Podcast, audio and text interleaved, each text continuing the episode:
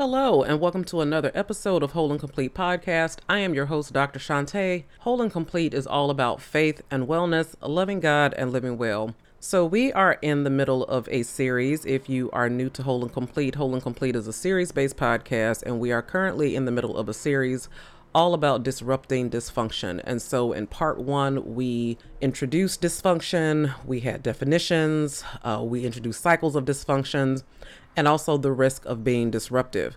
And so, today we're going to be talking about specifically how to recognize that, um, how to disrupt it, and things to keep in mind with respect to how to navigate this in terms of upending toxic cycles and tropes that tend to pop up in our conscience, in our culture, and in our communication. We also had a guiding scripture for uh, this series, which comes out of the book of Numbers, Old Testament. And this is the daughters of Zelophehad. And looking at Numbers 27, verses mm, 3 to 7, it says, Our father died in the wilderness. He was not among Korah's followers who banded together against the Lord, but he died for his own sin and left no sons. Why should our father's name disappear from his clan because he had no son? Give us property among our father's relatives. So Moses brought their case before the Lord, and the Lord said to him, What Zelophehad's daughters say is right. You must certainly give them property as an inheritance among their father's relatives, and give their father's inheritance to them. And then dysfunction. We are defining that as an impairment, a disturbance, or deficiency in behavior or operation, and we are saying that disruption is to drastically alter or destroy. So, what we are really talking about in this series is drastically altering or destroying the structure of these deficiencies that pop up in our consciousness, in our culture, and in our communication. So, let's begin with conscience. So, just to recap, Conscience is referring to that understanding of what we consider right and wrong. Okay, so from a very young age, we have this sense of things that are right, things that are wrong. Even little kids, you see them in these videos, they know when they've stolen the cookies, you know, the, when they've pulled all the uh, toilet tissue off the roll, and they just kind of have this feeling of like, oh, you know, I just did something wrong. But one of the ways that dysfunction affects our consciousness is through the residual effects of trauma. So, when we have been traumatized, when we have been conditioned to participate in and believe in toxic ideas and toxic tropes, it can be very hard to distinguish what is real, what is right, what is a fear response, what is a real response. And so, it's very, very important to be able to recognize, hear, and follow your intuition, okay? Because a lot of times, what I run into is people who struggle to trust their own voices because they've been conditioned to think a certain way. There are social consequences for having independent thoughts and ideas and asking questions because they have been traumatized and they are so fearful that they don't know if it's really their own intuition that's leading them or if it's a trigger from a fear-based response that is is leading them. And so one of the ways that I think is important to recognize this and to kind of question this when it's talking about your consciousness and being able to follow your own intuition is looking at anything that you believe or subscribe to that is rooted, okay, that has its roots in fear or shame. I've had conversations with colleagues, with peers, with clients, and this happens very often in the church. So I'm not calling out the church specifically and saying that church is bad, but I'm saying that this has happened, that this experience is very real and it has to be acknowledged. And you can never deal with anything unless you're willing to like face it, address it, and just speak the truth about it.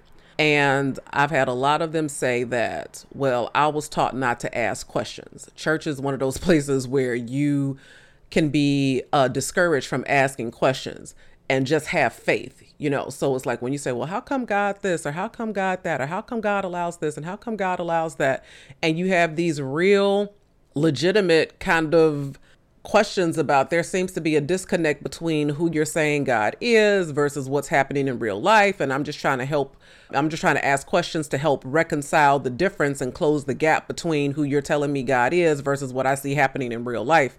And a lot of times when people ask those questions, they would say, "Oh, you're just being influenced by the world," or you know, you just that's just the devil in you, or that's that, that you just need to have more faith you know that that's not the place for that you know because if you're asking questions then that means that you really don't believe god. In other words shame on you for being a bad christian. Shame on you for causing trouble and disruption and and causing other people to doubt. You just need to have this blind unwavering faith. That is problematic on a number of levels. Number one it makes you think that if you have questions then you must not be a good Christian or that God is looking at you sideways or that questions are wrong or what have you. And so when you see a disconnect between who you're being taught God is versus what you're seeing play out in real life, and you're just trying to find some peace in that gap of of disconnect, then you are being berated for it. And what that does is teaches people not to question or teaches people to just accept things that are amiss, things that are off, things that seem askew, things that might be just flat out wrong. And that type of tamping down of questions, and this happens in schools too. So sometimes there are students who are raising their hands, well, how come this and how come that? And it's amazing how curious children are at young ages because I've raised a child in those ages that two, three, four, five, six, and seven, children have so many questions and they have so much natural curiosity. But notice what's what happens after like third grade. A lot of that gets stamped out of them. A lot of that is you're being disruptive. You're talking excessively. I'm sending a note home to your mom. I'm emailing your parents. Like, in other words, sit down, shut up, accept what is being taught by the authority that is in front of you and go on about your merry way. Do not make waves. Do not make it harder for the other students in the classroom. In other words, you as a child, your place, quote unquote, a child's place is to be seen and not heard, to accept and not question. And that type of conditioning sets people up in later years for all kinds of abuses in in adulthood. Some of you may be familiar with the term grooming and grooming is basically when you're trying to prepare or train somebody for a particular purpose or activity. So sometimes this is used in a really positive context, like, oh, he's grooming his son to take over the company, or he's being groomed to go into the workforce, or she's being groomed to accept this new role in her career, or what have you. In other words, this person is being prepared and conditioned and and molded and shaped to accept a new role but what that can also mean in a negative context is you can groom people, okay? And so sometimes this is used in, in criminal justice they talk about child abuses and sexual abuses that a lot of times when you are tamping down questions, when you are telling people that they are bad students or that they're bad Christians because they have questions and and are naturally curious, then what you are essentially saying is sit down, shut up, take it, deal with it. And this is why a lot of times when people are abused, they don't speak up because they've had experiences where when they did speak up, they were told to sit down, told to shut up, they were disbelieved, and they just didn't think that they were going to be supported. And so when we are talking about disrupting dysfunction in our conscience, okay, and our ability to follow our intuition and discern what is a good path and what is a, a, a path that is is not going to be beneficial to us something that you have to look specifically at is what among my beliefs are rooted in fear or shame? So fear that i wasn't going to be accepted fear that i wasn't going to be embraced fear that god wasn't going to love me fear that i was a bad christian fear that i was a bad student fear that i was too weird that i was too quirky that i was going to be a social outcast. How much of that is is rooted in those types of of beliefs or those types of fears. And if you do have a belief system that is rooted in fear or shame i'm telling you right now you need to question it you need to interrogate it you need to pull it apart you need to say who did this really serve who did this really serve? Did this really serve the interests of the Sunday school teacher who didn't have the answers and just thought it was easier to shut me up than it was to really apply some critical thought and thoughtful, meaningful consideration of my question? Did this really serve the institution of education, which in American schools, the purpose of education in a lot of ways is to churn the economic engine? It is to train uh, young minds for the idea that they have to go to work and contribute to the American economy at some point. And so go back and look at those belief systems and see what the roots of them are and ask yourself Have I been groomed? Have I been conditioned? Have I been led to believe that my natural questions, that my natural curiosities, that the things that occurred to me and my intuition were bad or wrong or shameful or going to uh, create some sort of tension between me and my community? And if that is the case, then I'm going to encourage you to interrogate those things, disrupt those things, and break away from that. And as I mentioned in the last podcast episode, that does come with some cost, okay? Because usually when you are being conditioned a certain way and you're being brought up a certain way, you're not the only one. So when this happens in classrooms or this happens in institutions like churches, there's a collective buy in of these belief systems. And so when you say, you know what? yeah i'm going to i'm going to take a pass on that you know so for example uh, people being pressured into marriage like oh you're going to be alone and no one's gonna be there to take care of you when you get old and sick. Again, fear, shame, like you are gonna be an outcast, you are gonna be less than, you are going against the grain if you do not have your life set on a certain quote unquote traditional accepted path.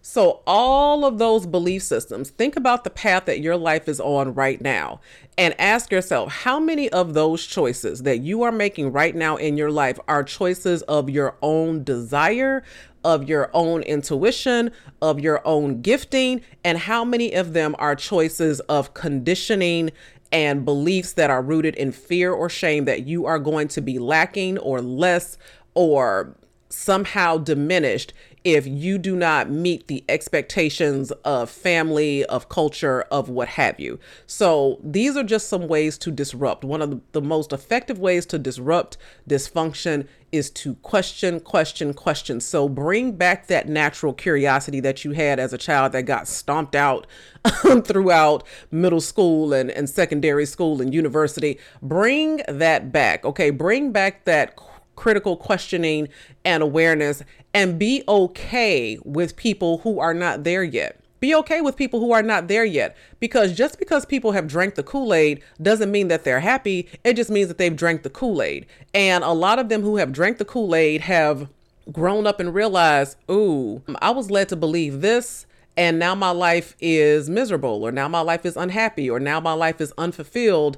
And maybe if I had been led by my own conscience, by my own consciousness, by my own desires, my life would have turned out much differently. But because I drank the Kool Aid, but because I was afraid of being outcast in society, now I feel stuck and I feel trapped and I feel like I don't have as many options as I would have had had I followed my gut or had I followed my desires, had I followed my passions. So keep that in mind.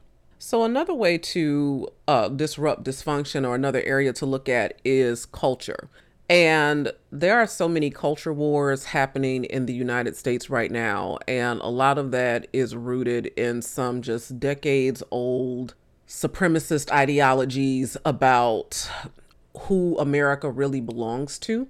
okay, I'll just I'll say that about who America really belongs to, who belongs in this country. And there are these fights, okay? Like so these culture wars, these fist fights about who belongs and what is acceptable in and out of society. But I want to look specifically back at our scripture reference out of Numbers. And so the daughters of Zelophehad, the way that wealth was passed down from generation to generation was through land and properties, and that typically was passed down from father to son. Well, Zelophehad did not have any sons, he had four daughters. And so the daughters made a petition to Moses and said, Look, Just because my son, I mean, my father did not have sons, does not mean that his name should disappear from from the docket. Okay, like we are perfectly capable and able to manage the land and carry forth in His name, and that was unprecedented. So Moses took that to the Lord, and the Lord said, "They right," and so they subsequently got the land, and this is really important because in our in many aspects of our culture today if you are i think that these culture wars these for or against this yes or no this kind of black and white don't get me wrong there are some things that are just moral absolutes. There are just some things that are just flat out wrong. And what things are wrong where i land on that. So like who's to determine what's right and what's wrong? I tend to, i am guided by the scripture that says love God with all your heart, your mind, and your strength, and love your neighbor as you love yourself. So that is where I tend to hang my hat. That tends to be the guiding compass. And so whenever I see these fistfights, these ideological fistfights, these ideological food fights that are happening all over social media and in the news and what have you, I always come back to is this the most loving approach to this situation? Is this an approach that is rooted in love for God or love for one another? And if it's not, I can't subscribe to it. I'm like, this is just. This is just not that. And then when you go back and read scripture and you just look at how Jesus approached even people who were caught in things like adultery or what have you, Jesus' approach was very gentle. Even the man that was full of demons, okay, his name was Legion, and he was just full of demons. Jesus did not come on the scene, you know, waving a, a, staff and like beating him upside the head, like, get out, demons. Like when he rolled up on that man, he said, What's your name? That's how we know what it is, is because Jesus asked him, What is your name? He tried to make some sort of personal connection with him. In other words, he did the loving thing. And so when you find yourself getting all fired up and triggered and men ought to be this and women ought to be that and women today this and and men today that you know like so when you start getting into all of that jazz and the people that you are listening to you need to be asking yourself is this a loving approach to this conversation? Is this a compassionate approach to this conversation? Or is it just ent- entertaining? Is it just so there are people in this world, there are people in this country for sure in politics and in media that intentionally stoke and poke the fears and insecurities of individuals. And so a lot of what is driving the racist ideology in American culture in terms of uh, this white nationalist movement that's happening is you see how they are taking this country away from you. You see how they are going to rob your children of their rightful legacy to to rule? You see how they it's this setting up this us and they like you see what's going to happen if you don't stand your ground. You see what's going to happen if you don't take up arms and and fight for your you know your country. Like it's it's this fear stoking, it's this fear poking. And then there are the podcasters and and people with with platforms that are like you know, if you were a real man, you would be doing this, or, or, you you're gonna let a woman talk to you like that, or you know, what's wrong with these women today is, and, and if you don't do this as a man, then you're gonna lose your standing. It's this, it's this fear poking. It's this, it's this going to the least common denominator and manipulating and stoking your worst fears, your worst insecurities, the your your shadow side as it were and bringing those things to the forefront giving them voice giving them fuel and giving them momentum to say yeah you ought to change your behavior because otherwise if you don't you are going to be less of a woman less of a man less of a person. You're going to have less of a country. And all of that rhetoric, because that is what it is. Rhetoric is Ooh, let me put on my English teacher hat for a minute. So, rhetorical devices, um, these were brought into mainstream by Aristotle. And these rhetorical devices, there are three ethos, logos, and pathos. Ethos to establish credibility, logos uh, to establish logic and reason and argument, and then pathos, which is an appeal to emotion. And a lot of these arguments, these things that are happening in the mainstream, are pathos. They are pathological, incendiary arguments to stoke the worst of your emotions. And so there are so many people in culture right now that are just consistently angry, just always mad. And every time they open their phones because the algorithm feeds you what you like to eat. And so the way that the algorithms are set up is that if you click on one thing, it's going to show you more of that thing and continue to show you more of that thing. And so there's no balance in terms of of what you're consuming. And then if your your TV is always on a certain news channel, then you know, and you're not having balance and listening to other voices, then it is creating this wellspring and this groundswell of just anger and dissension. And I'm going to caution all of you listening to be mindful of that. What are you eating? What are you consuming? This is dis- this is dis- dysfunctional. That is dysfunctional. Anything that creates that kind of discord and disharmony and makes you run to the comments to throw in your two cents and all of that, ask yourself, is this how I want to spend my life? Is this where I want to plant my flag? Is this the best investment of my time, of my energy, of my gifts, of my passions?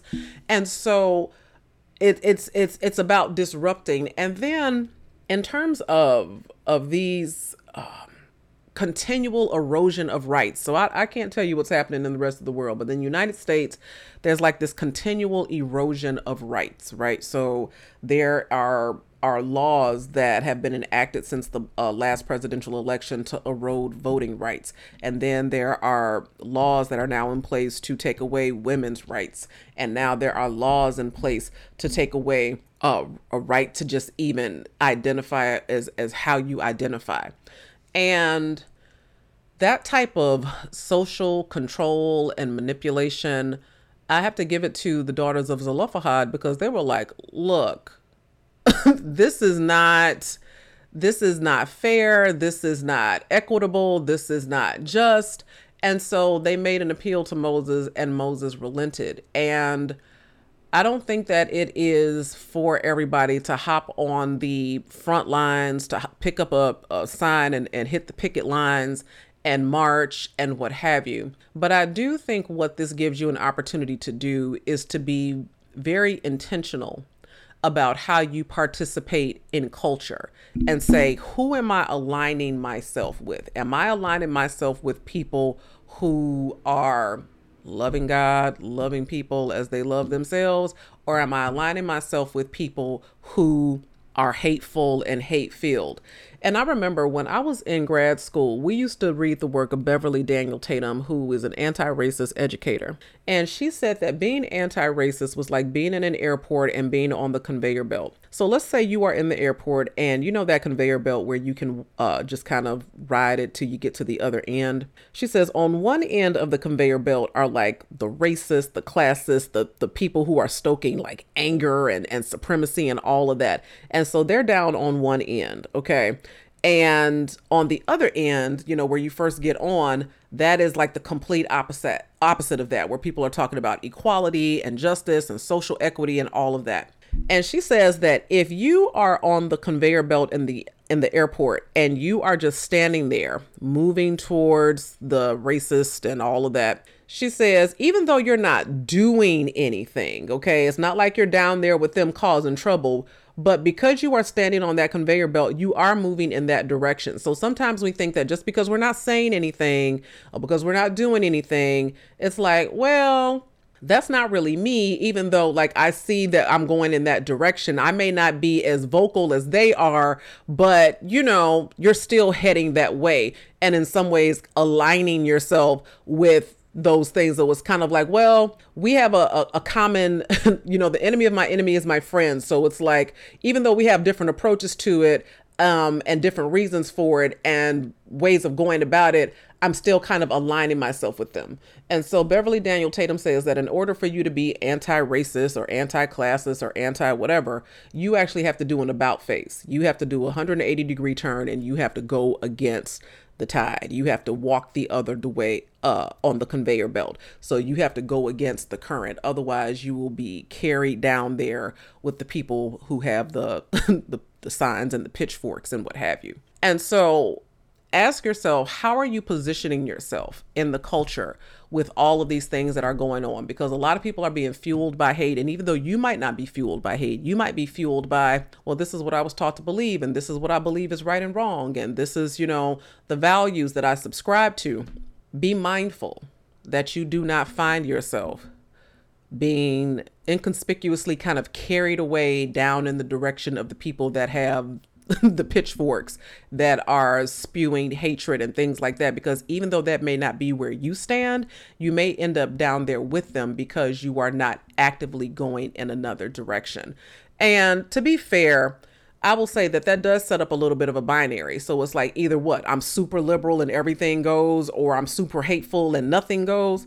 No, I do believe that there is room for moderation and balance. You know, like you can get off the conveyor belt and and and forge your own path. But I'm saying that it is worth thinking about making sure that you are not aligning yourself culturally with individuals whose motivations and whose hearts are misaligned with where your heart is and where your motivations are. And as I said, for me, regardless of how I was raised, I'm like, I'm not going to choose hate. You know, I hate to sound all Martin Luther King Jr. ish, but yeah, hate cannot drive out darkness. Like, I choose to be light. I choose to be love. I choose to show compassion.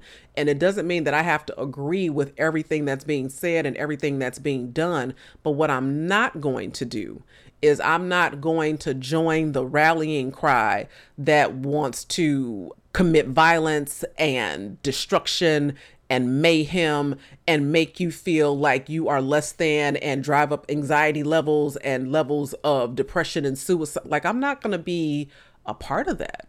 I'm just not going to do it. And if you're like, well, that that means you are, um, what do they call it, Switzerland, you know, and you're not really taking a stand. I'm like, oh, I actually am. I am standing on the side of love, love God and love people. Period. Hard stop. Like that is where I have landed with all of the dysfunction that is in the culture. And my charge to you is to be mindful as to where you are standing with regard to all of the dysfunction in the culture and that the more constructive path, I believe, is one that is rooted in love rather than one that is rooted in hatred and beliefs that were designed to facilitate certain hierarchical belief systems. And the last thing that I will share with regard to disrupting dysfunction is with regard to communication. And so, in the last episode, I said that dysfunctional communication occurs when there is a breakdown in the way that information is shared, received, and understood between people. It also occurs when uh, words are weaponized to in forms of microaggressions and, and shame and what have you. I would probably say be so here's what I will say about disrupting dysfunctional communication. Whenever I have been in the workplace and somebody says something that is out of pocket, and in the workplace, you have to be very strategic about how you approach uh, microaggressions, things that are racist or inappropriate or what have you.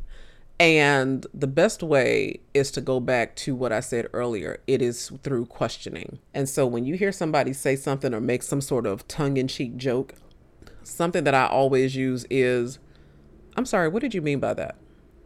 And they're like, what? I'm like, you said A, B, and C. I'm not quite sure I understood what you meant by that.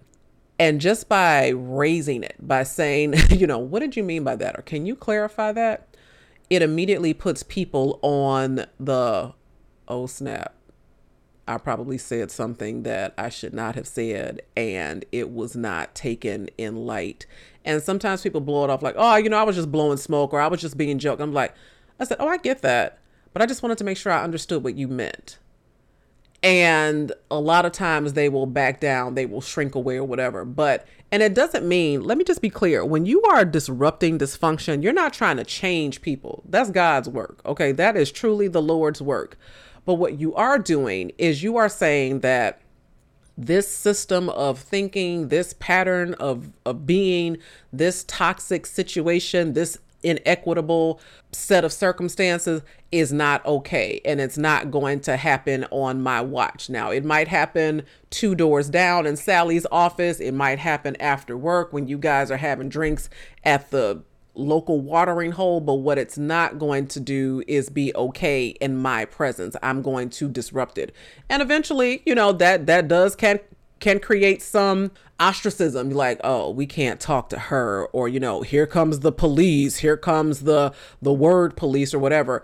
And people are immature and let them be immature. But when you are being disruptive please know that there is some risk involved. You know jesus was a disruptor. If you read the new t- testament how did he end up on that cross disruption.